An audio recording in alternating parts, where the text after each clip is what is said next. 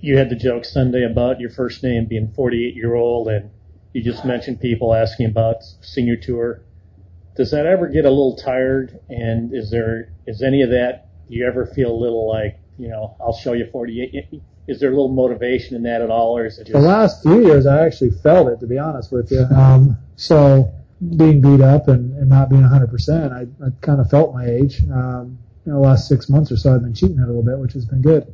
I just joked. I, I I didn't watch a lot of television last week, but when I did, I I heard myself called 48 year old Jim Furyk a lot, and it just kind of made me laugh. And I heard a few people say, "All right, he's up already. We we, we know he's 48."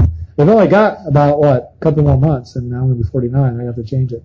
But when I think back, like Kenny Perry was a stud at 48, 49. He was playing on President's Cup and Ryder Cup teams, and, and not only playing on those teams, he was one of our best players on those teams. Fred Funk, I think, qualified for a President's Cup at 49. I mean, here's a guy that didn't hit the ball very far. A lot of it's, a lot of it's motivation and where guys are at in their careers, where things are. I think for Kenny, you know, his kids were getting older and kind of graduating going to college and he and his wife were traveling and touring, enjoying himself, and he enjoyed putting the work in. He was playing great. I mean, he was a horse for us in a bunch of those international competitions. So it can be done. Uh, I know it, it gets harder, but uh, got to be healthy and you got to have a good attitude you mentioned a few times about being mentally fresh. And even though there's a ton of responsibilities that go along with being a Ryder Cup captain, it's not about your own game, your own swing.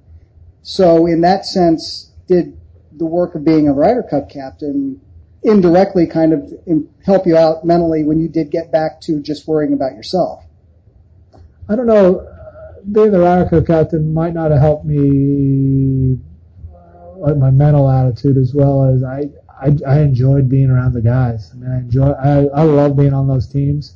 I'm really proud of the fact that I qualified for so many Presidents Cup and Ryder Cup teams. I enjoyed those weeks and the camaraderie, uh, and being a captain and being the one that was expected to lead that team and around so many younger players. I enjoyed it. I think it was refreshing for me, and I got to watch them play and be around them, and played some practice rounds with them over there. I played one practice round with them over there in uh, uh, last summer uh, in July. I think uh, some of that was refreshing for me, and it was also, uh, you know, when that event was over, I.